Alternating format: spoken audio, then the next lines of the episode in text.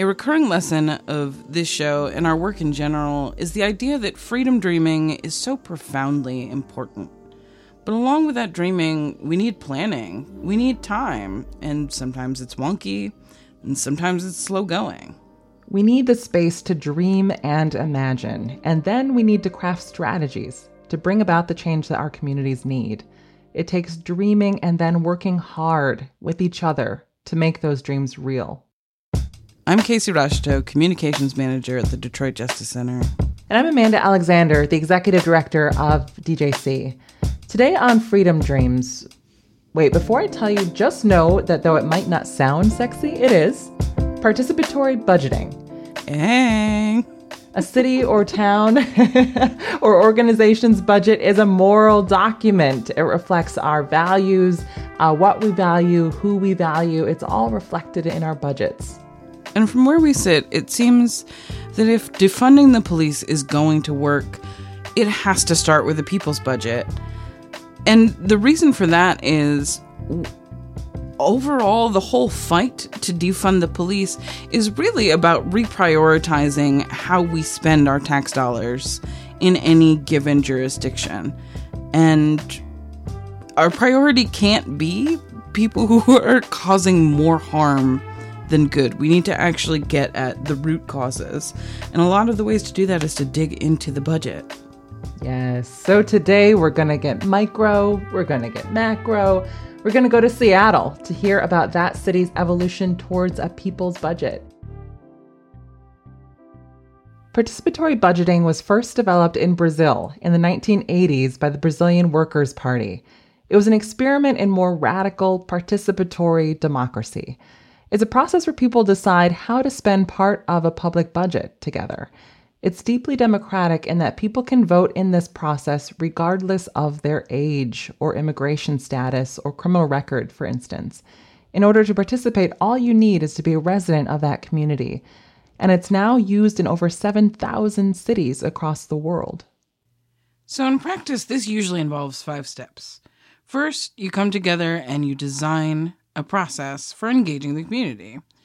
The community then brainstorms ideas. From there, you want to develop these ideas into proposals that could be funded. Then you'll vote, and once the vote happens, you'll fund the winning project.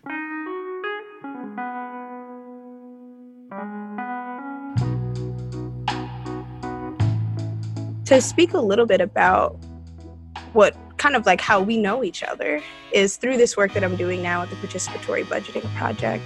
This is Shari Davis, co executive director of the Participatory Budgeting Project. My introduction to PB was when the mayor that I was working for, and yes, I worked in government for 15 years, and I oversaw youth initiatives in a major city, the city of Boston, Massachusetts. And in that role, the mayor asked me to come down to his office, and I started with a summer job. So we had known each other for a very long time. And he had asked me to run a participatory budgeting process where young people directly decided how a portion of city government funds would be spent.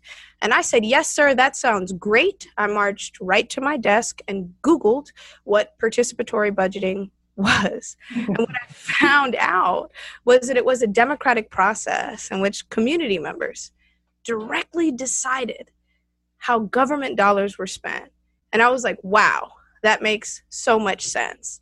And then what I learned was that the participatory budgeting project helped agencies, government, community do that and center equity while they did it. So I reached out. We started to build a relationship. They taught us in, in Boston how to do participatory budgeting. And it was the first instance in the country where young people that decided a portion of government funds, a million dollars of government funds, and it was 12 to 25 year olds that wrote the rules for the process, ran the process, um, voted on what was going to happen, and then saw those things implemented, and they still run it now.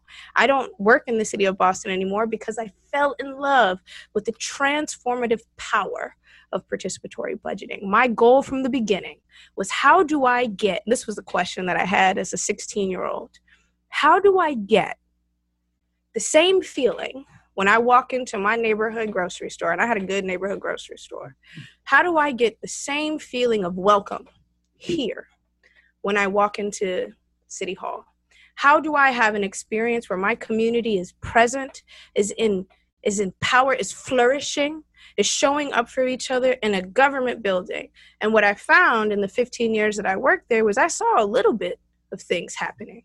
But when we started doing participatory budgeting, and folks had the opportunity to understand the budget, understand their role in shaping change, understand that, wow, not only is this a moral document, but it needs to live and breathe with us. And I have an opportunity to do that. That's when I started seeing the butts in the seats change in government that's when I started seeing that grocery store feeling grow.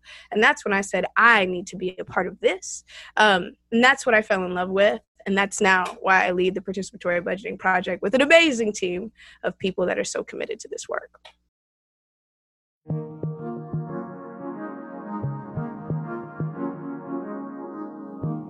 So, in the wake of the police murder of George Floyd last summer and the killings of Breonna Taylor and Tony McDade and so many others, people took to the streets across the country.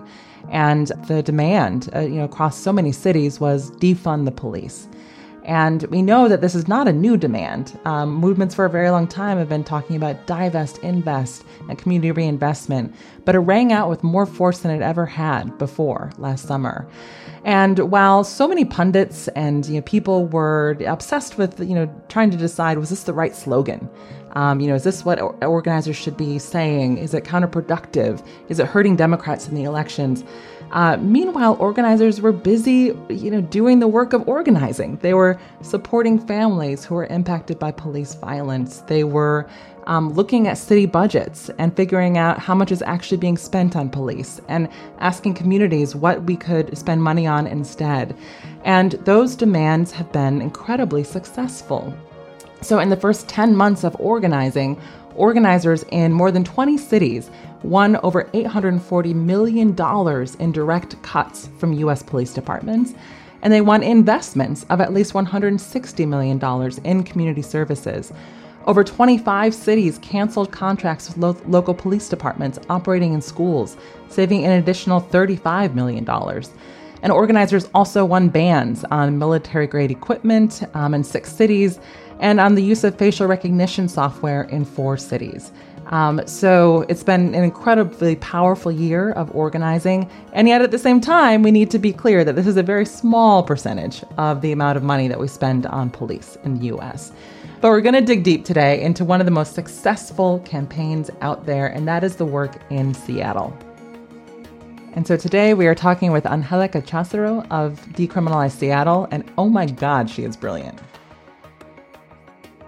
for a lot of organizers who are abolitionists, last summer we saw this huge uptick in people calling for abolition and defunding police. And I'm curious, what did you notice about that shift in Seattle specifically? And what do you think it might mean going forward for this work?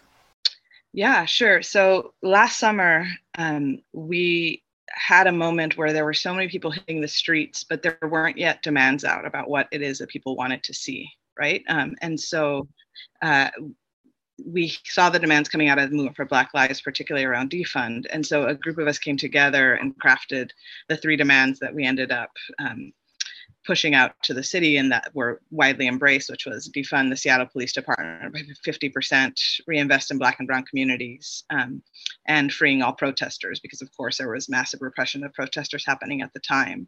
Um, and what I noticed that was different from other times was simply the speed by which those uh, demands were taken up. Demands to defund Seattle police moved to the lobby of City Hall last night when Councilmember Kshama Sawant let activists in. First time in this building, and we're making history here, guys. Today, people in this crowd were among those who called in to the first city council meeting scrutinizing SPD's budget. Other fights we've had here uh, like the fight to stop the building of a new youth jail. It took us literally years with some groups and organizations and individuals to get them to sign on to the idea that we didn't need a new youth jail. Um, so literally like years of meetings and getting being told no over and over again.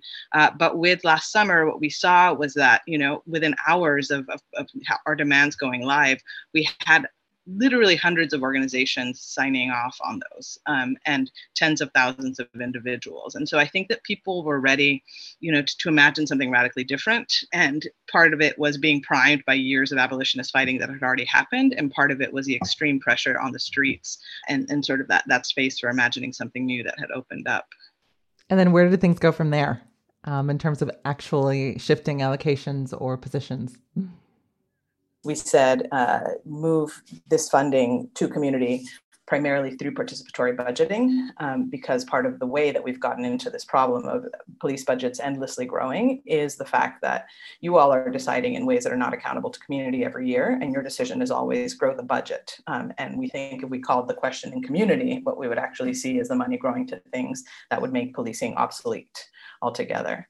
Um, third, we said uh, we want Black community in particular to lead this participatory budgeting process. And in order to do that, uh, we need to have a research process where we're asking people in the next few months what it is that would help them be safe, what it is that would help them thrive. And so we need an immediate investment of $3 million in a Black led participatory research process. Um, we also said we know that harm happens in the community. We know that people's basic needs need to be met, and that will really go a long way towards reducing the need for SPD. But that we also need non-police responses to harm, and so we want to see you scaling up your investments in the community organizations and groups, and the groups that could exist if they were funded at the level the police is funded that are responding to harm.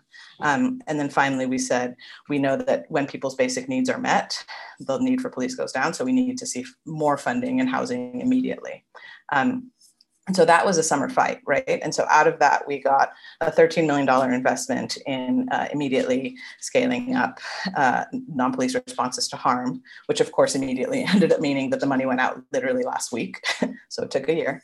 Um, oh, we got the money wow. for the $3 million research process, and that did begin immediately and wrapped up at the end of February. Um, and uh, we got some initial defund, defunding. So we saw SPD's uh, budget go down for the rest of the year And the police and council said things like, "We don't want to see the horse cops funded anymore because who needs, you know, cops on horseback? Uh, we don't want to see um, uh, so much money going into training because we'd made the case that you know endless." Trainings on, on a bias are really not going to get us to the world we want. Um, and so council went for it um, and they did some small initial cuts. Um, and then the mayor vetoed that entire budget because of those cuts and those investments in community. And so then we spent all of August fighting to override the veto because council was starting to waver, particularly because they got a lot of national pushback. Mm because we had uh, a black chief of police who, as part of the cuts, um, her salary was cut down. Uh, all of the management in SPD saw some cuts to their salary in that summer funding, and in part that's because almost all of SPD's money is in salaries, and the salaries of the non of, of the non-union members, which includes management, could be cut. And so council took some cuts there.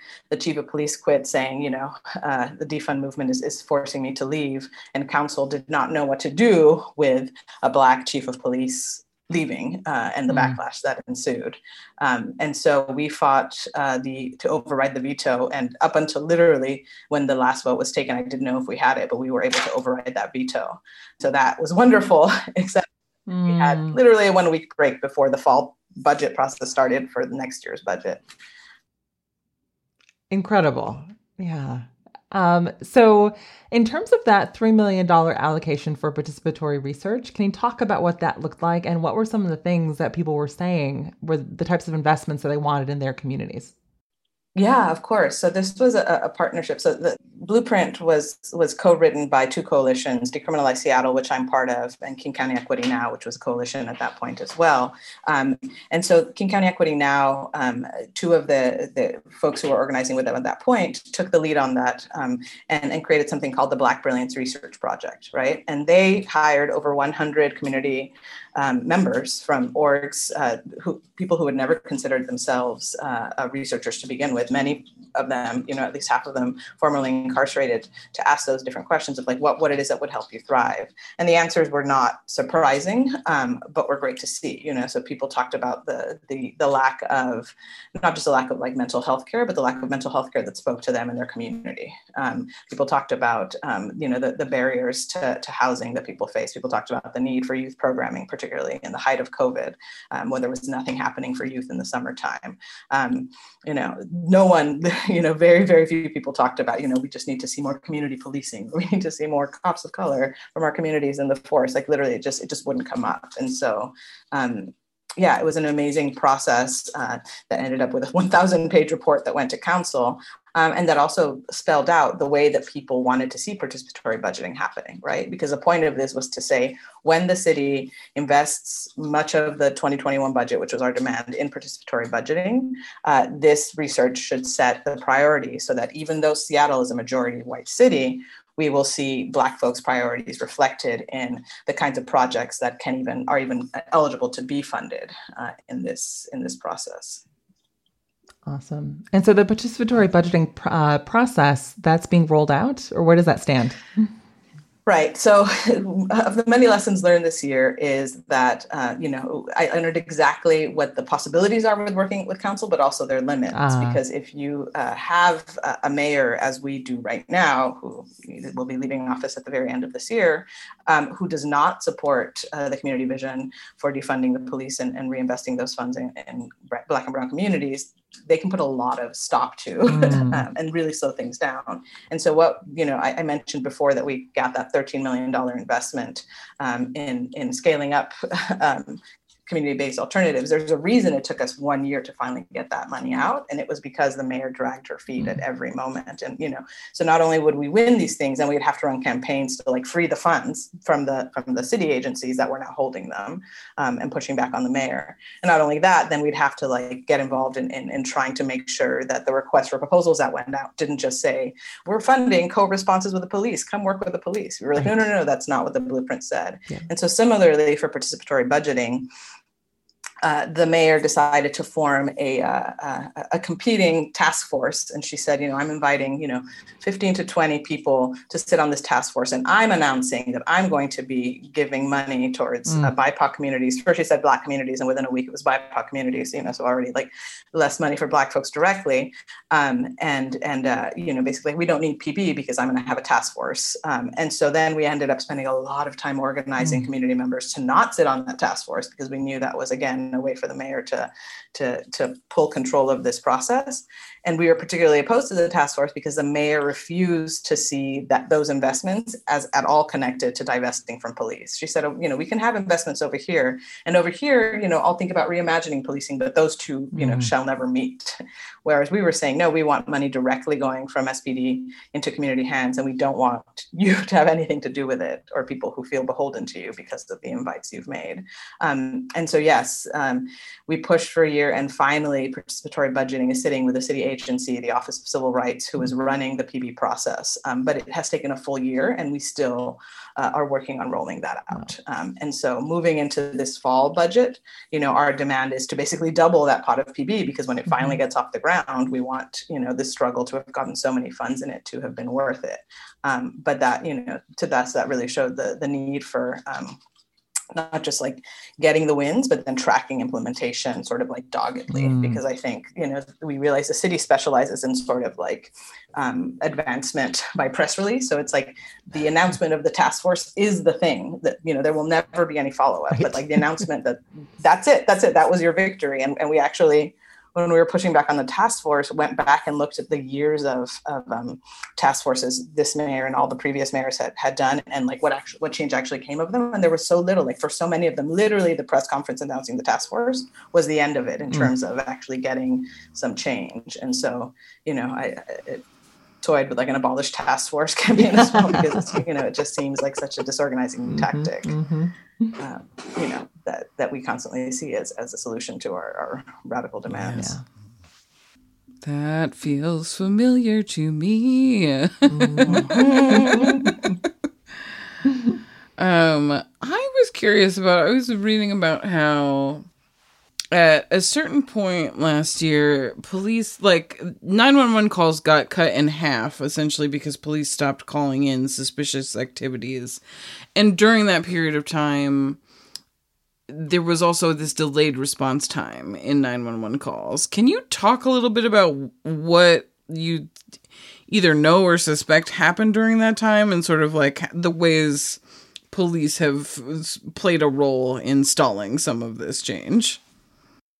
Sure, yes. Um, and so I think, especially moving into the fall budget cycle, which we haven't even talked about, but that was a whole different fight, um, we saw a lot of police um, basically being deployed to uh, to the protests, right? Because there were still protests. There was a, the Capitol Hill Occupy protest CHOP, or you know Capitol Hill Autonomous Zone, as it was renamed, Chaz, happening, and, and so there was there was a huge amount of police resources um, being um, deployed on protests. That combined with, and we were hearing this directly from community members who were saying, "Look, I want to support you, you know, but I own this business, and you know, in in uh, the International District or, or Chinatown, and, and I called the police the other day, and they said, "Oh, sorry, we can't help you because we've been defunded," you know." And so and the, the vote hadn't even been taken yet right? And so um, the, and and that is a message we continue to hear today that the police are responding to any request for community help. Well we wish we could show up but mm. we've been defunded so we can't right so partially it was clearly um, to me it seemed like a labor slowdown right like it you know it's just like these are workers who've decided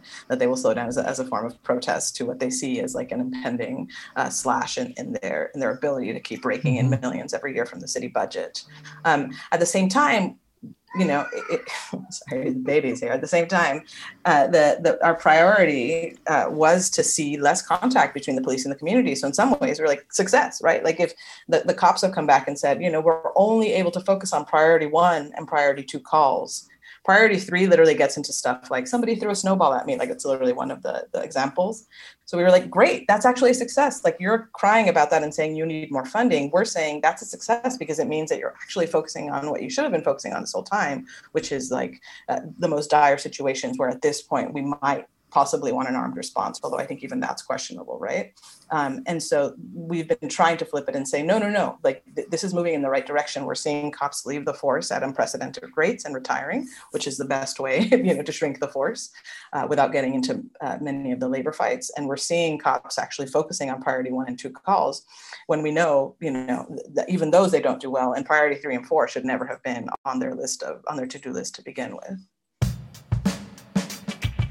and we will be back with Angelica after a quick break. Hello, I'm Boomy, and I'm the Director of HR and Operations at the Detroit Justice Center. People might have certain ideas about what it means to run operations for a nonprofit organization, but a huge part of my job is making sure that our work behind the scenes is just as innovative and responsive to our team's needs as our public facing work. Over the last year and a half, we began working from home, which meant ensuring that our staff had adequate resources in terms of both equipment and capacity. We moved to a four day work week, implemented recharge weeks, instated expansive policies around COVID, and did all that we could to ensure our staff members felt cared for during these unprecedented times. One way to join me in supporting our staff is to donate to DJC to sustain our work. Learn more at detroitjustice.org slash donate.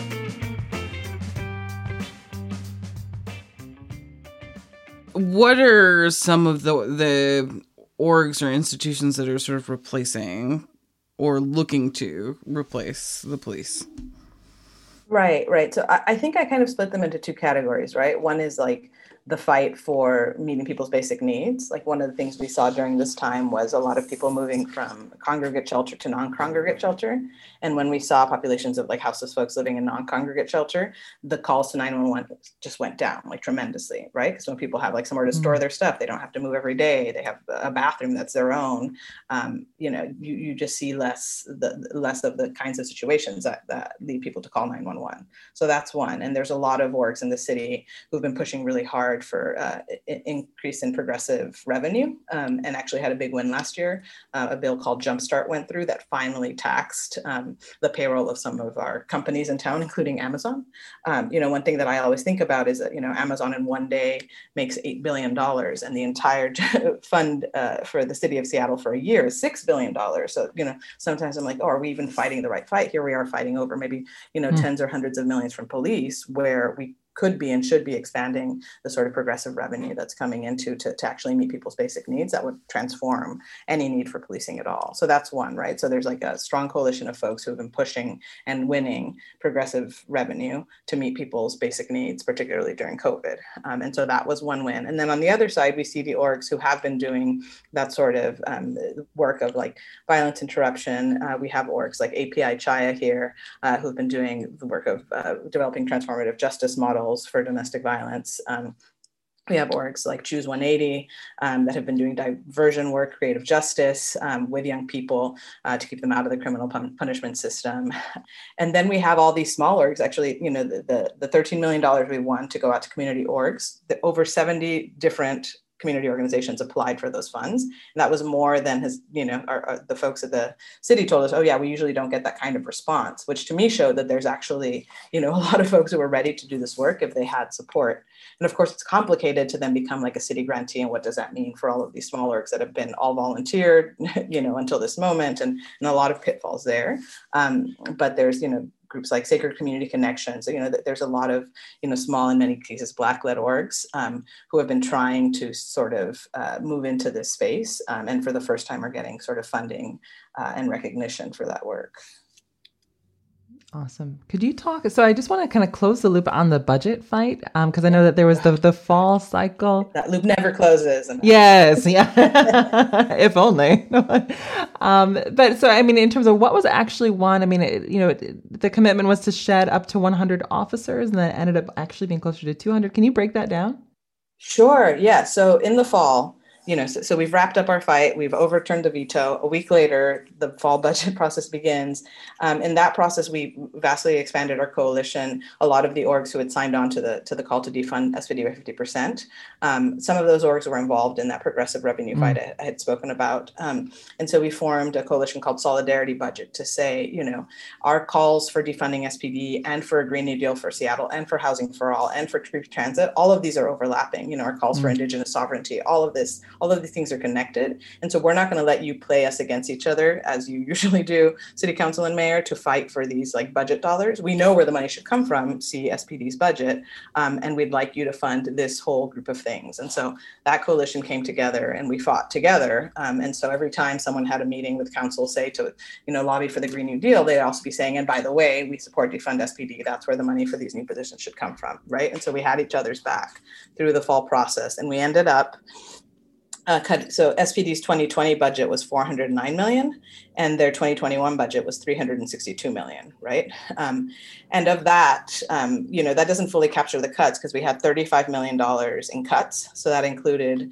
uh, 35 layoffs that were planned, which haven't yet happened. We're working on that. Defunding all the vacant positions, um, cuts to overtime and cuts to training, and then separately $40 million in transfers. And that involved moving SPD functions out of the department, which was part of our blueprint, right? So part of our demand was civilianize 911 dispatch because we mm-hmm. knew that as long as dispatch stayed in SPD, the response would likely be very police focused, right? And so um, 911 dispatch got fully moved out of SPD. Parking enforcement officers got fully moved out of SPD, which was another demand we had. Um, domestic violence advocates got moved out of SPD, um, and also all of the administration that goes along with them. And the city created a new division, and so all of that was 40 million in transfers. And we counted all of those mm-hmm. as part of the defund because it's yeah, no longer right. part of SPD's budget.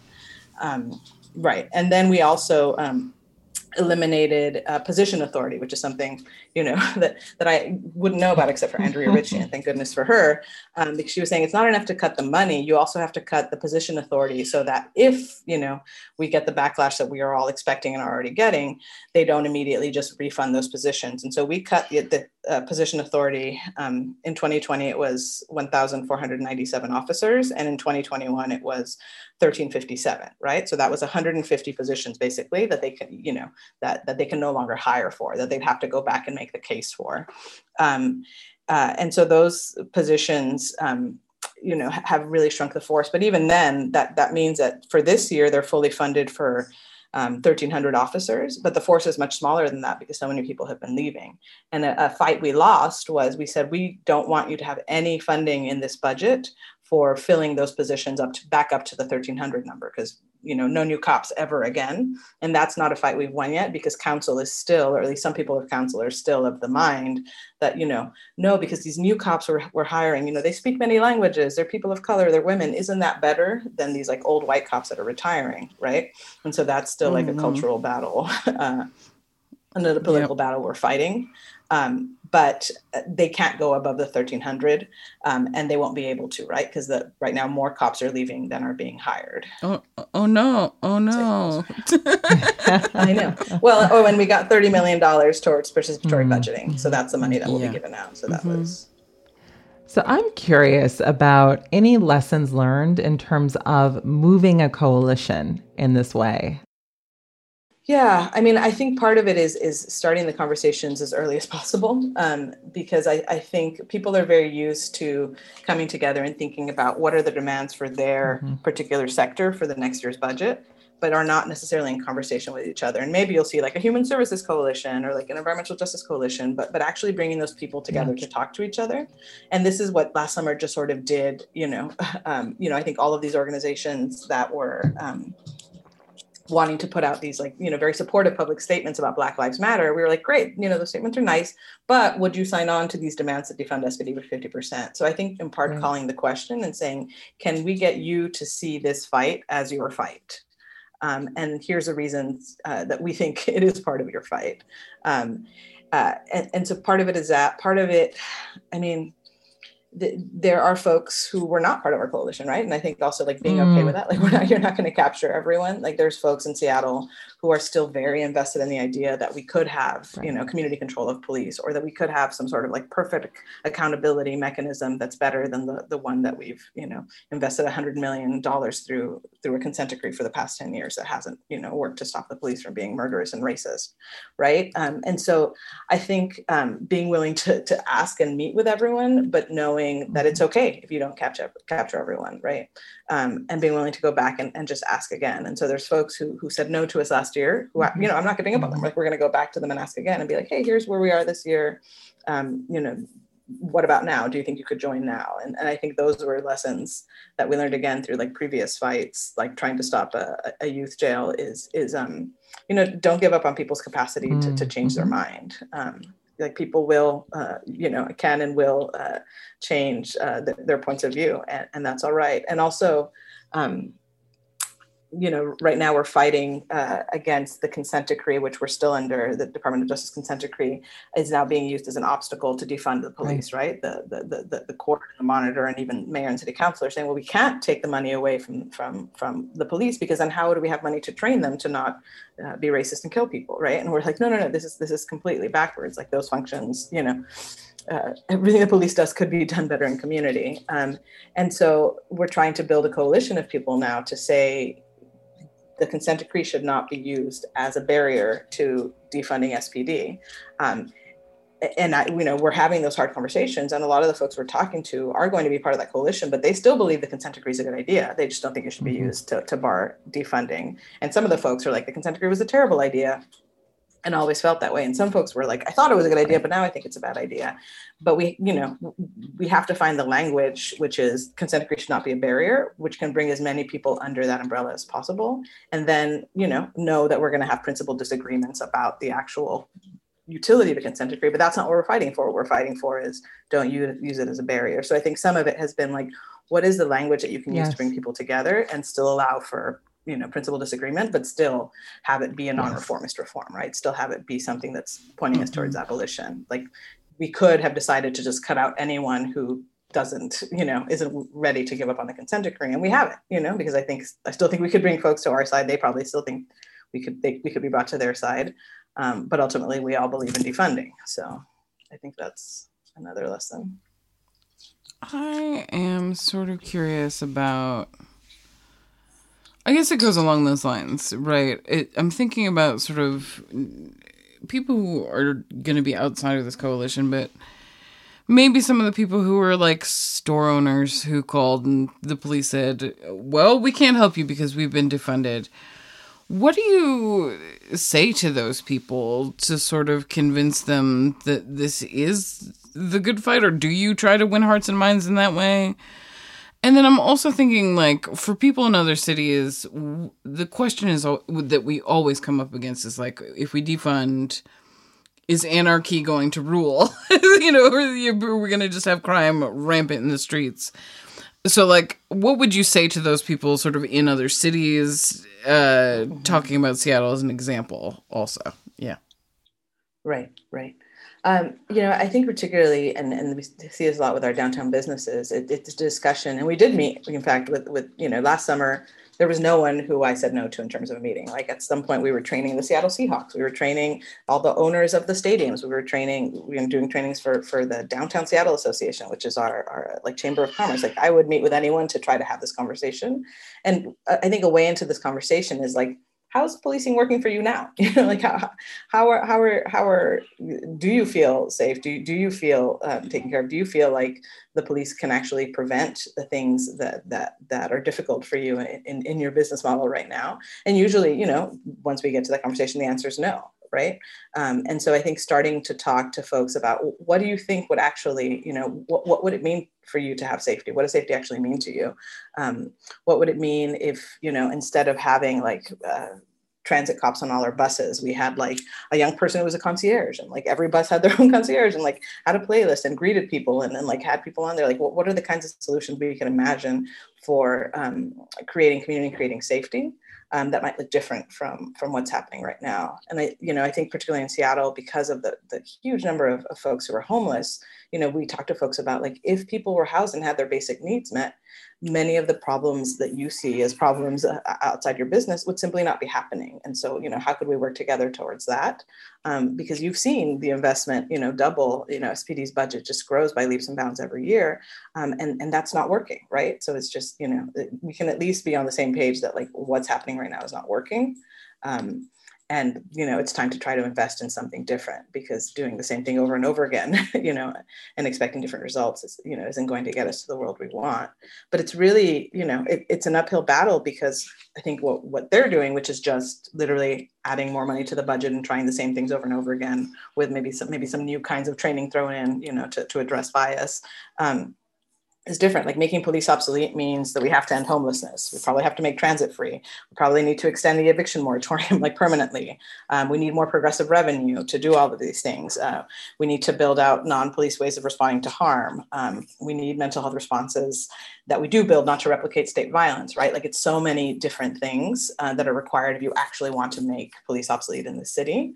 Um, and the the other side is just like more of the same, more guns, you know, more more cages, more jails. And so I think that's part of the problem is you kind of have to get folks on board with this vision of, of full on transformation, not just um, you know let's replace a cop with a civilian cop, you know, who's friendly but can still like have you committed to a mental institution. Like that's not what we want to see.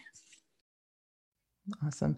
That along those lines, I mean, so the last question that I have is, um, you know, there, there, I'm wondering what you think is the power of defund the police as a demand. Um, I, I think so often it's like, you know, there's been this uh, national debate about, you know, the semantics of it and is it right, is it wrong, is know, and it's like, and meanwhile, folks like you and, and others in Seattle have just been organizing to get it done and not worrying about is this the right phrase to be using. So I'm curious, as someone who has been in the trenches this whole time, not necessarily caught up in arguments about semantics, what do you think is the power of the defund the police demand?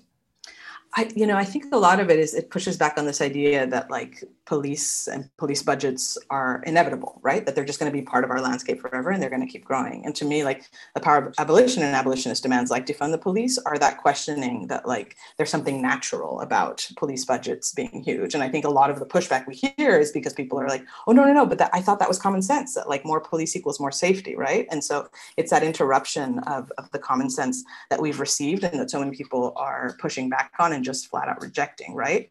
Um, and for the folks for whom um, it has been common sense, but but but are now forced to question what they believed about it, you know, you, need to hear defund and not something softer, because the softer thing might not actually lead to that to that rethinking that's going to push you into the action and like be the thing that tips you into calling into council for the first time and like testifying because like you have this new idea and, and you believe in the possibilities, you know, that it paints. Um, yeah.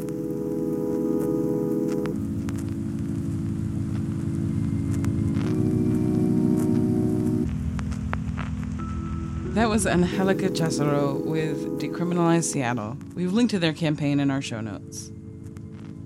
And so we wanted to connect Angelica and the fight in Seattle with another another situation here in Detroit where they've a group of local activists have engaged in a participatory budgeting project have created a coalition for a people's budget uh, but I think probably about, you know, 95% of listeners are going to be in cities where the fight to defund or create a people's budget is not as far along as Seattle is. So we just want to say if you are an organizer, don't worry. Not everybody is where Seattle is right now.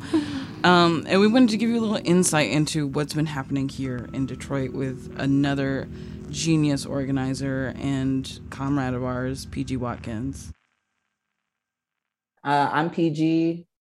I use they, them pronouns. I'm an organizer, facilitator, and trainer.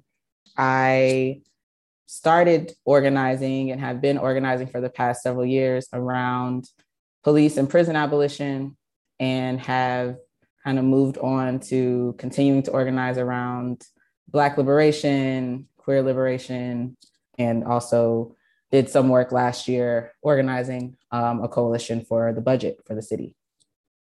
And then, how did the campaign unfold, or what happened over the course of the summer and into the fall? Yeah, so we did a lot of preliminary research on the budgeting process. We talked to city council members um, about the process, like what actually trying to understand the points of intervention, right? Like where actually can we intervene on this process? Where are the things kind of already in motion. Um so yeah learning that we did a lot of research. We did several like community outreach moments you know different town halls both virtual and kind of some street team stuff. Our partners um like byp 100 like detroit action like detroit people's platform did a lot of communication and like research and outreach with their members and just trying to understand like what demands resonate and what actually makes sense for us to be asking for. Um, and then it got time to actually start mobilizing folks because it was like, okay, okay, they they're starting all this stuff. Um, I can't remember when. I think in like December maybe is the earliest time where things start brewing around the camp around the uh, around the budget. And so we were doing um, a lot of work trying to lead up to like mobilizing folks to be present. We learned, and I think something that I just am learning in general about the life cycle of a campaign or a coalition is that we have to really be uh, careful about how we're expending energy, how are we sustaining energy, how are we able to be present with the same momentum and mm-hmm. hype for the long haul. Um, and so, you know, we were organizing this campaign in the midst of an uprising. Mm. We were organizing this campaign with folks who um, were actively responding to the pandemic, right? And we were organizing this campaign in a year of so much loss and grief mm-hmm. and just why like you know it's just a lot of like why why am i yeah, yeah. here you know i mean what is what is life very big yeah. what is life mm-hmm. year you know um and so, yeah, there was a moment, I think in the fall, right when we would have expected our us to be at our most active, right? In our mm-hmm. timeline that we we planned, you know, months before we had our timeline for the year. And we just knew that these months would be the ones that we were the most active. We were out in the community, you know, da da da. People were exhausted. Yeah. And burnt out and just tired. And like it's hard. I think the thing around a, uh, the contradiction and the complexity around a coalition is that you know, you want it to be a space that folks prioritize and that folks contribute to really consistently and all that. And also, it's not right. their organization. Their organization is a part of this thing. Mm-hmm. Their organizations are doing a million other things, right? And responding in a million other ways to crises and on their campaigns and all of that. So, trying to organize a coalition, the whole thing around like leadership and direction and consistency i think coupled with just the general feeling of exhaustion and burnout and and and just yeah slowness that yeah. we had to deal with and i think for me it's less about focusing year by year and it's like can we think about the next five to ten years mm. what is the plan for kind of developing this over the long haul because i think trying to do things with such a quick turnaround and like expecting either a win or a loss after that feels kind of what like what contributes to the yeah. lack of continuity and sustainability sure. you know um so yeah that's kind of my ramble about how the coalition was and yeah how well we did pg we have a final question that we ask of all of our guests on the podcast since it is called freedom dreams um, could you tell us what are your freedom dreams for your work? So, thinking 50, 100 years out, what would you hope would be the legacy of the work that you're doing? There's that sigh. There's the sigh. um, I hope that the work that I'm doing today makes room for all children and all young people to have a childhood, like to just be able to be children um, and worry about childish things until, you know, it's an insult to be called childish or whatever. Yeah. Um, I mean, I, I hope that um, 50 or 100, like 100 years from now, what is that year? Um, you, you, know, th- that we do have this uh, city where, where governance looks totally different, right? Where, where um, people are able to like self-determine how we share and use resources. Can the work that we're setting ourselves up for in 50 or 100 years mean that there is such a strong and coordinated network of radical and revolutionary people across the city, across sector, who feel connected, who feel able to call on each other, who feel um, that they have the tools and capacities to respond when they need to respond to the things that are happening. And I mean, in 50 and 100 years, there's going to be different crises that we're managing and different ways that we're going to have to show up and respond. So hopefully that will not look like organizing against the police because that we would have figured out I want people to work less. you know, I'd love to see, uh, uh, you know, the, the, experiments with like the four day work week move to like a three day work week, you know, and I want the work of, of raising children, of growing food um, to be done collectively, you know, that sort of like reproductive labor has become something that we all own together and that there isn't like a class of people for whom like that is the work that they do, you know. I want the end of capitalism, basically. Yeah, I mean, ultimately, I, I, I really have a dream that Black Detroiters, all Detroiters are housed, have their basic needs met, can be there for each other, are learning and are growing and are contributing to creating the city that we all want every day. Amanda, what makes participatory budgeting part of a freedom dream? I think of participatory budgeting as a really useful tool for getting to the type of society um, that we need.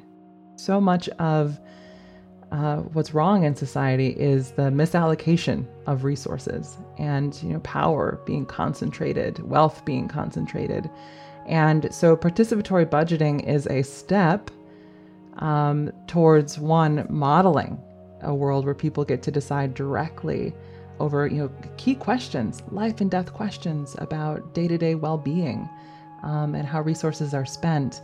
But then also, it can be, it can result in enormous shifts in resources that are shifting away from things like policing and into things that communities actually decide that they need.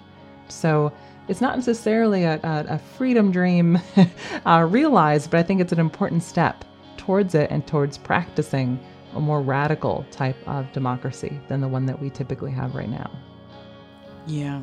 Yeah, that's kind of what it was for me too, is this expansion of democracy. because I think when we go vote, it's I don't know, I, I don't know about you, but I don't think that there's ever been a time for me where I felt like um, really inspired by a politician so much that I think that that's going to bring about change. So we also get set up with these false priorities from the people who are politicians a lot of times, where it's like, all right come to this community meeting and you get to vote on whether or not you get three new trees in this park or 50 new cops, right? And it's it's these false equivalencies that happen all the time with the people who are creating our city budgets. And so if we get in there and get to set the priorities and figure out what the dollar amount is to execute the vision of the actual community, that feels more democratic. It feels more. I mean, obviously, it's harder work, but it is a process that I think people would be more excited to actually participate in than the sort of like go to the polls and then, you know, maybe you get what you want, but usually just sort of are choosing what's there. Yes. And the fact that people come together to brainstorm ideas for what they already know is wrong in their community and they get to decide together um, how can we spend money differently in order to make things right? It's much more direct, um, which is really exciting. Yeah. Well, how do people get involved in participatory budgeting? so, if this sounds exciting, you can link up with people in your city to see how money is being spent.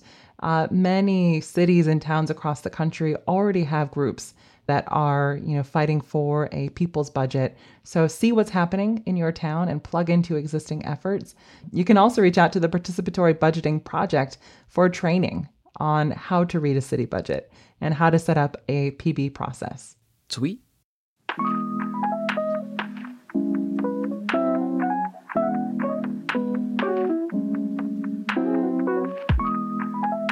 Freedom Dreams is a production of the Detroit Justice Center. Special thanks to our team, Zach Rosen, our producer, as well as L'Oreal West and Ilana Malul for research and assistance. The Freedom Dreams theme song is by Asante. Artwork is by Gunnar and Hobbs. If you want to learn more about today's episode, head to freedomdreamspodcast.com. Email us a voice memo of your freedom dream. We would love to hear it. Um, send it to freedomdreams at detroitjustice.org. You can also write to us on social media. We're Freedom Dreams Pod on Instagram and Freedom Dream Pod on Twitter. Just one dream on Twitter. if you feel compelled to donate to the work that we do, you can find us at detroitjustice.org slash donate.